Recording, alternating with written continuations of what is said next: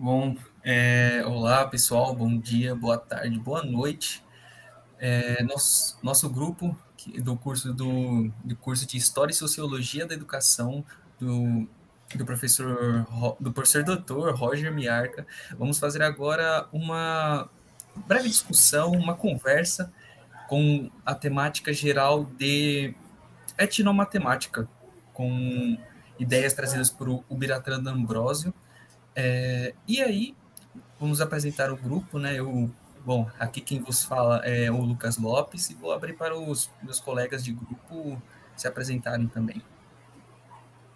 É, bom, então, oi, eu sou a Laísa Lima Estevão. Oi, eu sou a Gabriele Boteon. Oi, eu sou o Gabriel Barbosa Tezinho. Perfeito. E aí, já com as vozes separadas e gravadas na mente, vamos é, relevar esses barulhos externos, né? Devido, ao, devido a mais um dia normal aqui na capital. E vamos partir para a nossa discussão, que é, é uma discussão que, para a gente, professor, é bem importante, né? Da etnomatemática.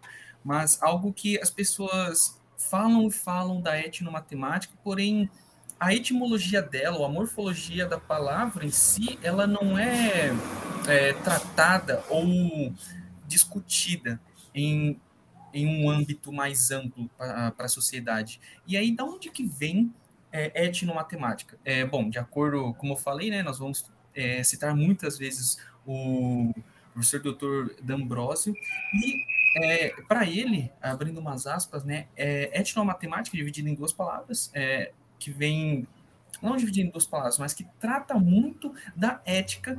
E o que é ética? Ética, para é, Paulo Biratã, em, um, em, uma das suas palestras que fez para, para um, um canal do YouTube chamado Matemática Humanista, ele trata a ética como sendo algo algo do cidadão que gera respeito, solidariedade e cooperação. E aí, quando você traz isso para etnomatemática, nós temos algo no sentido de. Bom, você. Vamos tratar. É, um, nós, como professores, né? Se você vê é, o respeito, um professor tem que ter respeito pelo, pelo outro que está aprendendo a matemática, porque às vezes a matemática, da forma que ele viu, é uma forma que, diferente da que você viu. Então tem que ter o respeito, tem que ter o respeito do, é, respeito e solidariedade no sentido de o outro não sabe tudo, você não sabe tudo, vocês têm que ter essa solidariedade e cooperação para que um possa ajudar o outro a entender suas dificuldades, é, seus pontos fortes, seus pontos fracos, de tal forma que eles possam se ajudar na matemática, é, nas diferentes matemáticas que nós temos em nosso cotidiano. É, e aí, com essa breve introdução, queria ver com vocês, né, o que vocês acham disso, que foi o que eu pude parafrasear do, as palavras do D'Ambrosio. Ah, eu, assim, eu pessoalmente concordo, e eu acho muito importante a gente pensar nessa, nessa questão que você falou, de que não necessariamente o jeito que você sabe é o jeito que o teu aluno vai saber. Né? E a gente vê muito isso é, em todos os níveis de ensino, né? Principalmente na matemática, que permite diversos caminhos, né? Porque no português uma proparoxítona é uma proparoxítona e não tem outra maneira de você chegar nela sem ser proparoxítona. E na matemática não, você tem diversas maneiras de somar o número 4. É 1 mais 3, é 2 mais 2, é 3 mais 1, né? Isso só nos números naturais. Aí você tem 2,5, mas, né? Mas, bom. E é muito importante essa questão, porque assim, é, muitas vezes você não sabe o jeito do aluno. Né? Você não sabe. Não, é porque o professor não sabe tudo, né? Então, não necessariamente o jeito que você aprendeu uma divisão por vírgula vai ser o jeito que o aluno aprendeu.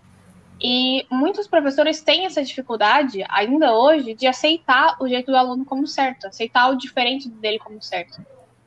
Então, é muito importante a gente trazer essa discussão, porque não é só porque você não sabe, não é só porque você tá com essa dificuldade que significa que você tá certo, né? Então, é muito importante você pensar nessa questão de que, apesar de já ter passado todo esse tempo, ainda tem professores que não aceitam respostas diferentes das deles. É, mesmo sabendo que existem diversas maneiras de se chegar, porque para você dar aula de matemática você passou por pelo menos algum tipo de curso específico da área, né? E você sabe de todas essas questões. Um outro ponto importante, complementando a ideia da Laís, é você não chegar e falar assim, ah, tá errado, simplesmente por ser um jeito diferente do seu. Ou então por você não, é, não saber se realmente tá, tá errado, né? O certo é você pegar e falar, olha, eu não sei. Não é feio você falar eu não sei. Né? Então você vai, analisa realmente o caso, enfim.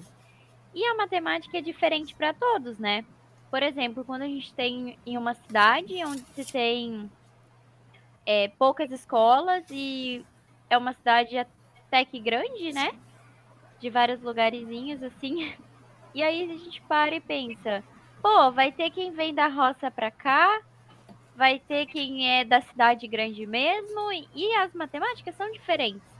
Muitas vezes eles vão falar, ah, porque é da roça não sabe nada, ou porque é da cidade não sabe nada da roça, enfim. E não, não é bem assim. A matemática está em todos os lugares, só que de maneira diferente. São então, necessidades tá... matemáticas diferentes, né?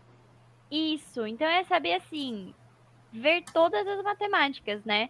Não só, ah, essa é a matemática e ponto. Não, a gente tem diversas matemáticas. E aí conhecer um pouquinho de cada é muito importante, né? Uhum. Então, né?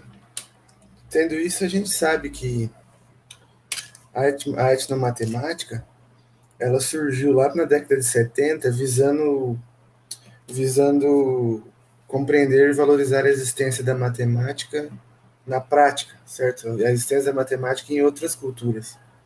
O jeito que a matemática se adequa tanto ao professor quanto ao pedreiro, ao pescador, que todos eles usam a matemática de uma forma ou não. E tipo, a etnomatemática é um campo de pesquisa que tem o objetivo de entender como o conhecimento é gerado e organizado no intelecto e social das pessoas, de acordo com o convívio delas, né? Porque, por exemplo, um pai que é carpinteiro, ele ensina o filho, se o filho for seguir a mesma, mesma ordem dele, a fazer as coisas. Eles ensinam cálculos que ele usa sem de uma forma que a gente não vê na escola. Por exemplo, posso citar o meu avô, que é um pedreiro que, eu, que praticamente não foi na escola, mas ele sabe calcular volume. Ele fala cubicar, né? Sabe calcular volume, sabe fazer conta, sabe dividir sem nunca ter ido. Isso é uma coisa que a gente pode, que pode se aderir à etnomatemática, né? Não foi tendo ela em vista, mas é algo em que se encaixa plenamente. Então, isso me lembra, na verdade, duas coisas. É, a primeira questão é aquilo que a Gabi tinha comentado, né? de que a matemática ela realmente está presente em tudo. Né? Então, não necessariamente você precisa ter o conhecimento matemático para você fazer matemática. Então, essa é a primeira questão. E a segunda coisa que eu estava pensando é de uma relação que a gente viu na, numa das discussões da disciplina, que é sobre a matemática se ela está presente.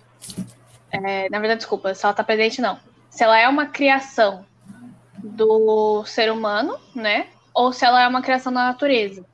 Não foi exatamente com essas palavras que o professor trouxe essa discussão, mas eu acho muito interessante você pensar nisso, porque como que o seu avô aprendeu a cubicar, por exemplo? Porque ele usou, né? Porque ele fez. Então, não necessariamente você precisa do conceito matemático para fazer a matemática, né? E a gente teve essa discussão na, na sala de aula sobre, por exemplo, as abelhas. Por que, que elas fazem hexágono? porque alguém foi lá e ensinou para elas, né? Ou porque elas sabiam isso. E o fato delas saberem isso significa que elas sabem matemática, ou a gente chamou aquilo de hexágono porque a gente criou a matemática. Né? Então é muito interessante pensar nisso. Bom, é, completando então a ideia da Laís, é, eu, eu acredito né, que é porque é de nossa natureza, por exemplo. As abelhas, elas não fazem a colmeia em hexágonos. Mas ninguém ensinou isso pra elas, né? Ou então, tipo, elas conhecem a matemática, sabe? Elas não sentem igual a gente estudam uma matemática. E mesmo assim, é um é uma coisa tão perfeita, né, que elas é de natureza delas, fazer para que encaixe e tudo mais. É, como o Tezinho comentou do avô dele, é algo da natureza dele, é algo que ele precisa no dia a dia, sabe? E aí, mesmo que ele tivesse ido na escola e aprendido tudo mais, é, com o que a gente aprendeu, a gente sabe aplicar numa construção? Tipo, ao vivo? Será que a gente sabe? Né? Então, assim, eu acho que essa etnomatemática é legal a gente poder conhecer é, de, a matemática de várias pessoas. Como, por exemplo, um pescador. Ele vai saber calcular o quanto ele precisa de rede para pegar tantos peixes. Muitas vezes sem nem fazer um cálculo, né? É, uma costureira. Ah, e o quanto eu vou precisar de linha para fazer esse remendo ou para fazer a barra dessa calça e aí, muitas vezes sem fazer um cálculo, uma conta num papel, né? Porque é algo tão natural para ela, é, ou para o pescador também, que eles já estão acostumados e vai uma matemática assim, da natureza deles, né? É interessante Só pensar que você ter o conceito não significa que você faz matemática, e você fazer matemática não significa que você tem o conceito. Exato. Isso é pá, perfeito, assim, pra. É, o, o pessoal, o Ubiratã mesmo, ele, ele comentou que quando ele foi para a África, se eu não me engano, posso estar enganado, mas quando ele foi para a África e ele viu as construções, a arquitetura do pessoal, que chegava a durar muito mais tempo do que até mesmo as arquiteturas da Europa, onde que ele estava antes, é, acabou que ele ficou, ele, ele chegou a, afirmar que a, o mesmo grau de conhecimento, isso tudo eu vou levar entre aspas, no grau de conhecimento do pessoal da África é o mesmo do pessoal da, da Europa, no sentido de, é, de curso, de currículo, de graduação, porque as mesmas coisas que um sabe, o outro vai saber, porque é, eles só aprenderam de uma forma diferente, eles só aprenderam de uma de uma, de uma maneira diferente. Eles estavam em escolas diferentes e é, aquilo que um foi passado de uma forma, para outro foi passado de uma outra forma, até que poderia fazer até mais sentido para eles. Porque aquela casa que eles construíram tinha que durar muito, já que é a casa onde eles vão morar. Enquanto que para alunos do ensino médio, é, pessoas da graduação que vão construir um, é, uma casa para alguém aleatório pode não ser, não fazer tanto sentido por várias várias questões, do tipo, eu não vou seguir essa área, eu não gosto disso, eu, eu posso até fazer arquitetura, mas não quero ir nesse ponto de, é, de trabalho, então eu vou para outro lugar, que às vezes as pessoas fazem isso, né? De isso aqui eu não vou usar, não vou trabalhar, então eu vou deixar de lado. Então, basicamente funciona dessa forma. Então, esses é, ele fala isso que acaba trazendo bastante pontos, é, pontos que nós temos que refletir, né?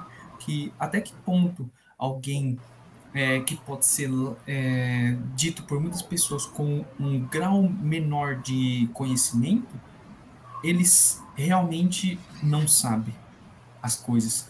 Porque, é, como foi falado antes, né, o Gabriel citou mesmo, o vô dele nós temos o caso da professora Renata, professora doutora Renata Zotin, que comentou do, do familiar dele em uma das, das aulas que nós estávamos comentando de equações de diferença, em que eu não lembro o grau de parentesco, mas acabou que ele vendia pedaços de tora para a serralheria ali de Rio Claro, e aí ele tinha que fazer a conta para ver quanto que ele ia vender aquele pedaço de madeira e tudo mais. E aí ele não tinha um, um, um conhecimento de matemática é, a nível de saber o que é volume, é, de, na parte de definição, ou o que significa cada coisa. Mas ele sabia fazer a conta. Ele falou, ele, ah, eu tenho que multiplicar por 3,14 aqui. É, mas por quê? Ah, porque tem que multiplicar. Às vezes não, não sabe o porquê, mas tem esse, é, esse conhecimento de como calcular. Que para uhum. ele faz sentido ter esse conhecimento. E, e são nesses, nessas diversas formas diferentes que nós devemos ensinar os alunos, né? justamente no cotidiano deles. Porque vir com aqueles pretextos de matemática para os alunos é cansativo, é, é complicado. E aí trazer essa ideia de um contexto E aí, sabendo dessa diferença, fica muito mais claro para a gente, como professor, trabalhar coisas como exercícios, é, ideias, coisas que eles falam, por que, que eu vou ver isso? Por que, que eu vou aprender isso? É, trabalhado com contexto faz mais sentido para eles, né? Bom, como o Lopes disse, né? Seguindo o que o Lopes disse, né? A etnomatemática ela tende a ser meio que uma facilitadora dentro da sala de aula para fazer com que determinados grupos, determinados não, diferentes grupos de alunos possam entender a mesma matéria utilizando formas diferentes de, de ensino, né? E como nós, futuros professores, poderemos, podíamos, podemos fazer isso? Né?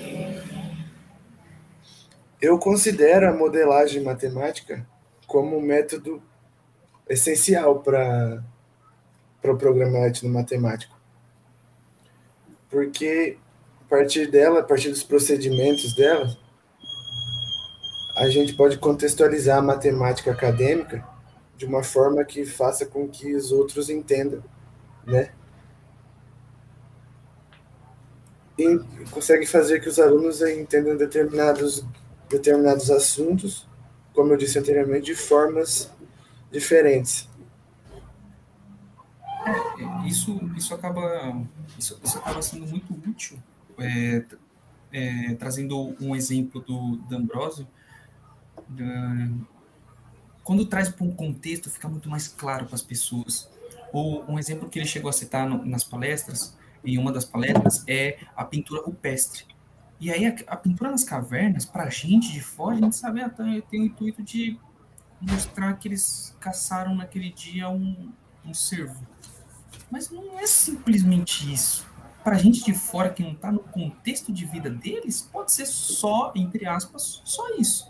Mas para quem estava lá, naquela época, vivendo aquilo, tinha muito mais coisa, tinha um contexto social, um contexto de vida muito importante que fazia sentido para eles, que para uns podem ser simplesmente rabiscos, mas para eles era uma situação de vida ou morte. Era, vamos dizer que foi um dos primeiros primeiros primeiras formas de se apresentar alguma coisa, até mesmo é, ensinar alguma coisa do tipo é, pinturas nas paredes podiam avisar de perigos em certos locais. Então, era um tipo de ensinamento. Então, acho que é, é bem isso, né? É, dependendo do contexto em que você está, é, você tem que ensinar de uma forma diferente, tem um leque de opções, um repertório de, de formas para se explicar o mesmo conteúdo para diferentes pessoas. É, é etnomatemática. E complementando o que o Lopes disse, né? Quem dirá que esse desenho é realmente o que a gente acredita que significa? Será que para as pessoas da época não é outra coisa? Enfim, é... pode ser, como é, o pessoal tá falando, né? A etnomatemática é várias formas de se ver a mesma coisa. E aí, às vezes, como eu falei, para a gente é isso, mas para quem morava naquela época, vamos supor, para um pessoal era uma coisa, para outro era outra. E aí ter se essa não se tem um certo e um errado, né? Tudo é válido. É, uma coisa que esse comentário do Lopes me lembrou, na verdade, é que eu não sei se todo mundo aqui que tá no grupo tá fazendo estágio, mas eu sei que eu e o Lopes a gente tá, porque a gente é duplinha, né? E eu não sei em relação a você, Lopes, eu até queria perguntar. Mas na escola que eu tô fazendo estágio, eu reparei que tem muitos professores a maioria deles, inclusive de matemática, que eles fazem a, a necessidade, né? Fazem da necessidade da aula fazer as relações entre a matéria com o dia a dia. Mas, mesmo assim, é, eu vou dar um exemplo. Por exemplo, estava rolando as Olimpíadas, né, há pouco tempo atrás. E justo juntou com os alunos aprendendo sobre, sobre análise combinatória, sobre arranjo, combinação, né, todas essas questões. E os professores quase todos eles utilizaram na metáfora da Olimpíada para falar sobre o arranjo, que é, é quando a ordem dos a ordem que você coloca os elementos importa. Então eles falam, ah, porque não pode ter Olimpíada, o primeiro tem que ser o primeiro. Se você chama o primeiro e segundo, não é mais o primeiro, ele é o segundo, né? Então fazem Mas mesmo assim, eu acho engraçado porque por mais que eles façam essas conexões como uma obrigação na matéria deles, né, alguns, alguns alunos perguntaram em relação a outras matérias, ah, mas por que a gente vai usar isso? Onde a gente vai usar isso? E muitas vezes o professor não sabia responder, né? E aí acaba, sabe, é muito engraçado de que por mais que eles se sintam obrigação de fazer essa conexão com o dia a dia, muitas vezes eles não sabem responder o dia a dia, porque eles não têm aquele conhecimento. Né? Então, por exemplo, teve alguma matéria que eles estavam dando, que agora eu não vou lembrar, que o aluno perguntou, ah, para que, que você vai usar isso? Aí o professor disse, ah, se você for seguir carreira. Entendeu? Se você for seguir carreira, você vai usar isso para entender outra coisa que é mais complicada. Né? Então, é muito, é muito interessante pensar nisso, de que muitas vezes essa breve conexão que você faz com o mundo do aluno ajuda a criar uma aprendizagem significativa e ajuda com que ele entenda né, o conceito e a matemática, igual assim que a gente tinha falado, né, que não é porque você tem conceito que você faz matemática, não é porque você faz matemática que você tem conceito. Uma vez que você, como professor, liga essas duas coisas, é muito importante. É, então, o, os professores que eu estou fazendo estágio lá, é, eles têm esse negócio. Os alunos eles gostam de brincar, né? Acho que é pirraça dos alunos. Fazer, ah, professor, mas onde que eu vou usar isso? E a resposta é sempre a mesma. Ah, mas você usa isso em muitos lugares. É, no seu dia a dia você tem muito isso. Mas tá, no dia a dia é, tem muita coisa no meu dia a dia. Onde? me, me, me mostra um local mais específico, né? É, e acaba sendo sempre nesse caso e, e já chegamos a comentar aqui, né? Por, por que ter medo de falar? Eu não sei, eu não sei, eu vou ver onde que tem uma aplicação disso no seu, no seu contexto diário e depois eu trago. Isso é, saber uma aplicação no contexto diário de um jovem de 16 anos é complicado, não é algo simples. Até porque você vai ter uns 15 anos a mais, vamos, dizer, vamos supor assim. Sim, são realidades completamente diferentes. É, então, aí você, nossa, o que esses jovens fazem? é muito complicado. E aí, é, tratar um simples não sei pode ser, por enquanto, uma resposta. E aí você vai atrás, se especializa no sentido de onde que tem isso? E, bom, e dá uma resposta depois para ele, né? É, mas o, o que eu sinto também que os professores, é, que o D'Ambrosio ele, ele chega a falar e os professores, eu senti um professor, apenas um professor é, da área de exatas traz isso, que é o contexto histórico. Vou trazer, por exemplo, o número imaginários complexos. Quando o terceiro ano médio estava aprendendo complexos, o professor trouxe o contexto histórico. Quem foi que o ser humano que fez isso? Por que que fez isso? Qual foi o contexto que trouxe ele a pensar nos números imaginários? E aí, a partir dessa historinha, começou a trabalhar o. Ah, I, é, o I. Por que, que é I? I de imaginário, ou de imaginary. É, eu, eu tenho que pensar.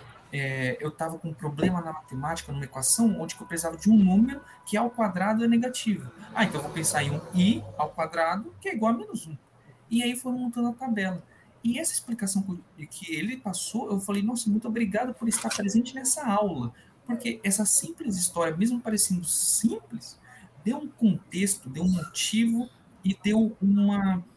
Às vezes não um contexto, mas deu uma, um. Não foi simplesmente, tó, depois os reais tem os complexos. Agora vocês trabalham com isso e gravem esses quatro aqui que são os mais importantes. I, I quadrado, I elevado a zero, I elevado a 1, I elevado a, é, a 2 e elevado a 3. É, tá errado, é, matematicamente falando, mas tudo bem. Segue dessa linha. E aí é, é, é, muito isso, né? A falta de é, trazer para a realidade do aluno, ou pelo menos trazer um pouco mais para perto dele. É, eu sinto essa falta nos professores. É, Principalmente na graduação, né? Oi? Principalmente na graduação, né? Ah, sim. sim. Nossa, sim. Porque pelo menos no ensino médio, os professores ainda têm a desculpa de, dependendo da matéria, ah, é pro vestibular. Na graduação parece que não tem vestibular, né? Não tem o que você fazer. Então, ah, tá, esse conceito é louco mesmo, só fica com ele aí para você. É. Parabéns. Sim. É, até um comentário assim que eu faço em relação à graduação, eu acho que se falta muito aprender etnomatemática na graduação, né? Porque, queira ou não, a gente meio que não saiu da escola tradicional. É, a gente vê matéria e copia e faz prova e acabou. Sabe? Então eu acho que falta isso de conhecer coisas diferentes. Até porque na faculdade a gente tá, tá no meio em que tem muitas pessoas diferentes, né? Pessoas de vários lugares. Então por que não aproveitar isso para se aprender matemáticas diferentes, sabe? É, e falando ainda um pouquinho da graduação, depois eu queria voltar para o comentário do Lopes, mas que é muito engraçado isso, né? Que por mais que a gente esteja na graduação focada em matemática, né? Tudo bem que temos o bacharel e a licenciatura ao mesmo tempo, mas grande parte é focada para a licenciatura. Parece que no nosso currículo não tem essa preocupação, né? A gente tem pouquíssimas matérias que tem essa preocupação. Então, fazer o conhecimento virar na verdade, ao contrário, fazer o conceito virar conhecimento parece que acaba sendo uma matéria extracurricular. Você faz isso se você faz parte de programa de extensão, você faz isso se você faz parte de pesquisa, se você vai fazer iniciação científica, não tanto na próprio currículo, né? Parece que o currículo ele te dá as, as, as ferramentas e ele fala assim, só, agora se você quiser fazer isso tem um significado para você, você vai estudar a parte. E só completando rapidinho sobre isso que você disse, Lopes, do, do professor trazer o, a história por trás, né? É muito, é muito importante isso, e a gente teve uma discussão sobre isso também, na própria disciplina de história, que eu lembro que o professor falou que uma vez que você traz é, o conceito histórico, de onde veio isso, é muito interessante, porque você humaniza a matemática. A matemática deixa de ser esse negócio que existe lá longe, que e você entende que é uma criação humana, que foi a gente que criou, né? Então, não é um bicho de sete cabeças que os aliens desceram e falaram só é assim que funciona. Não. Tudo que a gente tem hoje foi porque um, alguém, algum homem, alguma mulher, veio e criou, né? Então, é muito importante essa humanização, porque você, por mais que você não saiba trazer para o dia a dia, você traz ela para mais próximo do aluno. Sim, e aí só complemento que não tá vergonha de falar a palavra não sei. Né? Ah, qual contexto? Não sei, vou pesquisar sobre. É... Então, o, o, ironicamente, hoje, quando nós estamos fazendo essa gravação, é, a, a, professora doutora Renata Zotti nos, nos enviou via é, e-mail institucional o.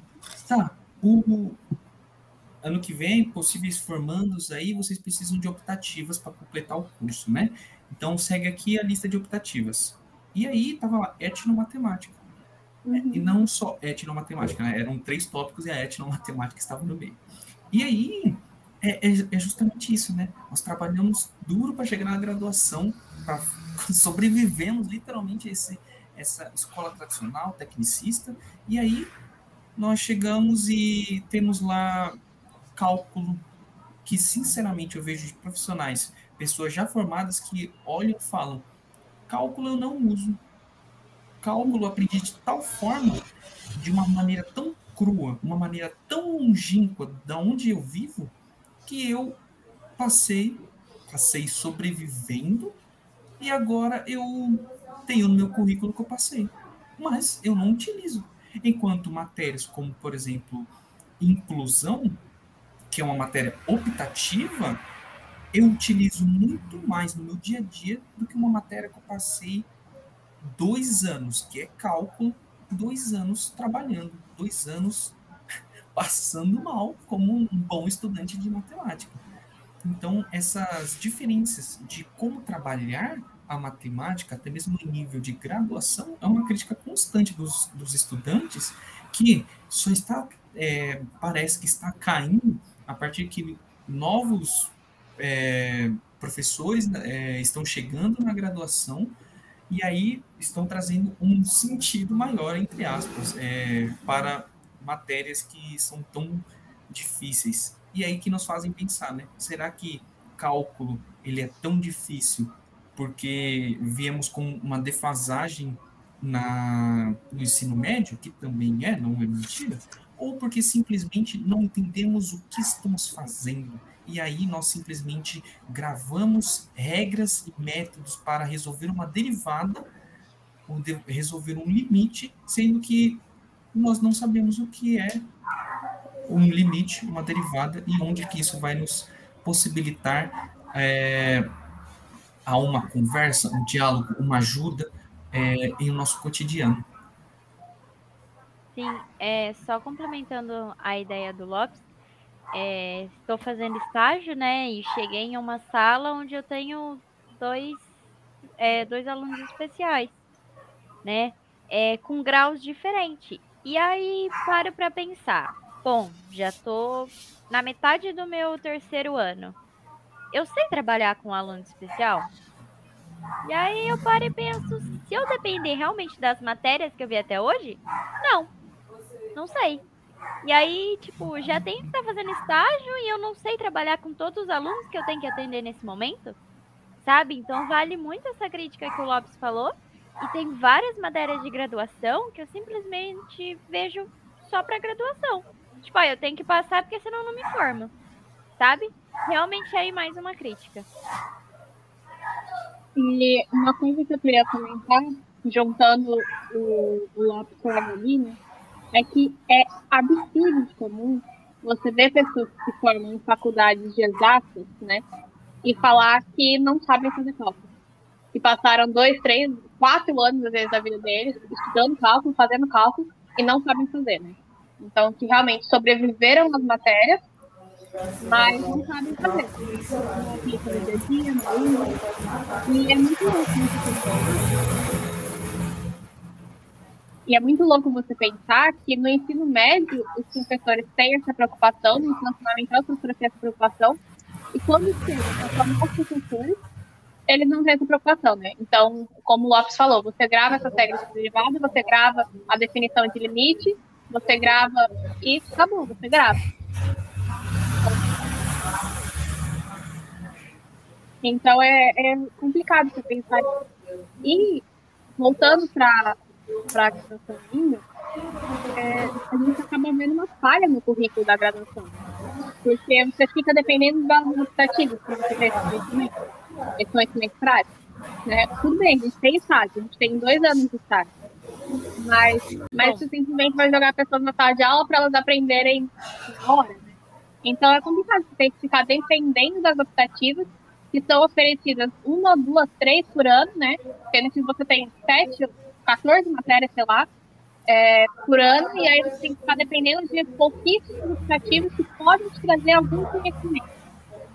E isso me lembrou também uma coisa que a Gabi falou, que ela tem alunos que necessitam de algumas coisas especiais. E no estágio que eu estou fazendo, tem um aluno que ele tem deficiência auditiva. E é, eu reparei que os professores, para eles poderem falar com esse aluno, eles usam um microfone extra que fica conectado num implante que esse aluno tem. Então aí ele consegue ouvir o que os professores estão falando. E aí eu fico pensando, será que esses professores tiveram aula de Libras igual a gente teve? E se eles tiveram, adiantou alguma coisa? Porque pelo que eu sei, todo mundo aqui fez Libras, né? A gente, fez, a gente tem a, a matéria obrigatória de Libras e todo mundo fez eu não acho que ninguém aqui consegue falar. Né? Então, é complicado isso, sabe? Porque a graduação tem um currículo gigantesco, um currículo enorme, e aí você tem esse currículo, você aprende muitos conceitos matemáticos que você acaba muitas vezes não usando para a sua área prática, né, no que você realmente vai fazer. E aí, a parte que seria fundamental, por exemplo, se eu conseguir se comunicar com um aluno, que eles tentam fazer, né, eles tentam dar a disciplina, você não consegue. Por quê? Porque é uma disciplina no seu primeiro ano da graduação, né? Então, será que não vale a pena, talvez, dar uma enxugada em cálculo, né? Ao invés de você ter que fazer cálculo 1, 2, 3 e 4 durante dois anos, você não fazer cálculo 1, 2 e 3 e dar, dar Libras, por exemplo, 1 e 2? Né? Então, é, é importante se discutir o currículo, né, também da graduação. Não é porque o curso é antigo, ou porque o curso tem renome que não significa que ele não tem defeito. Sim, é, então, depois de todos esses exemplos que a Lá deu, né, tá aí mais um, em uma, um momento, né, que a gente encaixa a etnomatemática, né, o conhecer mais coisas e coisas úteis, né, para o nosso dia a dia como futuros professores. É, como ela falou, por exemplo, é, esses dois alunos especiais que eu trabalho são autistas, e aí um ele consegue copiar todas as coisas, ele consegue resolver, enquanto o outro ele tem que aprender a fazer o número de um a, a, do 0 ao 9, porque ele não consegue, sabe? E aí eu fui querer passar uma atividade para eles, e aí eu tive que pensar em atividades diferentes para eles, que chamassem a atenção, que eles conseguissem fazer. E aí eu parei e me deparei nesse momento. Falei, eita, se eu depender da graduação, eu não sei. Sabe? Então eu acho que realmente essa etnomatemática de se conhecer várias e várias coisas, que ah, não vai ser útil agora, mas quem sabe daqui a pouco. E outra, conhecimento nunca é demais, né? Então, conhecer de várias formas. Ai, que nem o Tezinho falou, que o vô dele sabe fazer, é, cubicar, né? É uma obra. Putz, eu não faço ideia de como faz isso. Será que não seria legal a gente ver como ele faz? Sabe? Enfim. É, só para completar, Gabi, agora que você estava falando, eu lembrei que, na verdade, assim, durante todo o meu ensino fundamental, é, eu convivi com um ou dois né, alunos que tinham síndrome de Down. E eles eram na minha sala. E o que eu acabei, acabei reparando que acontece no, no, dia a dia, né, na hora, na hora do vamos ver, é que a, o professor, né, a pessoa que for formada na área, então, por exemplo, a gente formado em matemática, é, o, o fulano formado em biologia, ele não tem é, esse conhecimento para lidar com alunos diferentes, entre aspas, né? E o que acaba acontecendo é que a gente joga isso para pedagogia. Então, todas essas questões diferentes, quem se vira é a pedagogia. Então, durante todo o meu ensino fundamental, é, eu tive sempre uma pedagoga ou uma psicopedagoga ou uma psicóloga, às vezes, né, geralmente psicopedagoga, que ficava na sala. Então, ela era uma espécie de professora assistente, uma segunda professora, e ela estava ali para basicamente dar aula para aquele aluno. Então, aí a gente entra de novo numa discussão que a gente já teve diversas vezes em diversas matérias do que realmente é inclusão, o que é só a gente colocou esse aluno aqui na sala para falar que ele está aqui na sala, né? Então, é, é complicado e pensar que, que a, a gente vai se formar e a gente não vai ter o conhecimento necessário para poder lidar com, com esses alunos. A gente vai ter que afastar eles da sala e chamar um outro profissional para lidar com eles, porque para mim não dá. Realmente. Quem acompanha esses dois é uma pedagoga que fica no meio deles, sabe? Que ela se especializou na inclusão. E aí meio que ela que dá as tarefas para eles, não é nem os professores. Sabe? E realmente é isso que você falou. Mas por quê? Como a gente até comentou, talvez uma defasagem da graduação Sabe? Por que, que a gente não aprende isso? Todo professor deveria aprender, né? A lidar com várias situações e várias pessoas de vários lugares, enfim. Até porque não é sempre que você vai poder ter uma pedagoga do seu lado né, para te ajudar. Exatamente. Dependendo da escola, mal se consegue contratar professor. E entendeu? pensando também numa distância. Como que ela vai estar tá acompanhando os dois de partinho, sabe? Meio Exato. que não tem isso. É, bom, gente, então, muito obrigada por terem ouvido nosso podcast, por terem ouvido nossa conversa. É, gostaria de agradecer mais uma vez ao professor Dr. Roger Miarca pela oportunidade de fazer essas discussões, que são muito importantes. Agradecer mais uma vez aos meus colegas, a Gabi, o Gabriel, o Lucas, por estarem comigo gravando esse podcast. Desculpa e... pelo tempinho, Roger. e até uma próxima vez. Alguém quer deixar? Alguém quer falar alguma coisa? Só agradecer mesmo, como a Laís falou.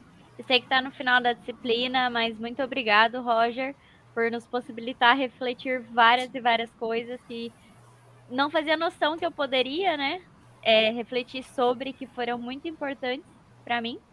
De verdade, só tenho a deixar aqui o meu muito obrigado. E parabéns pelo trabalho incrível que você faz.